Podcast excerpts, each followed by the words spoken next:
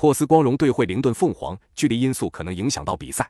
咱们一起来看看赛前有哪些关键信息。一、珀斯光荣的主教练扎德科维奇赛前表示，珀斯现在只是处于建设阶段，球队拥有很多年轻球员，他们每周都在进步，最终珀斯会成为一支真正优秀的球队。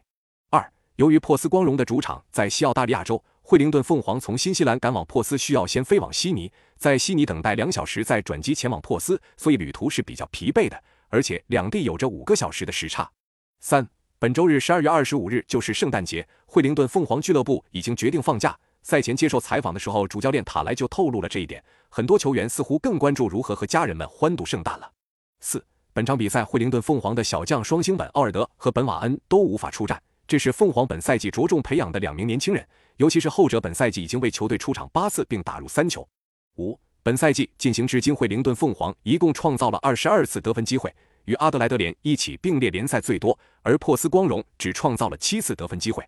六。惠灵顿凤凰本赛季的运气不错，他们现在是联赛中唯一一支没有打中过立柱的球队。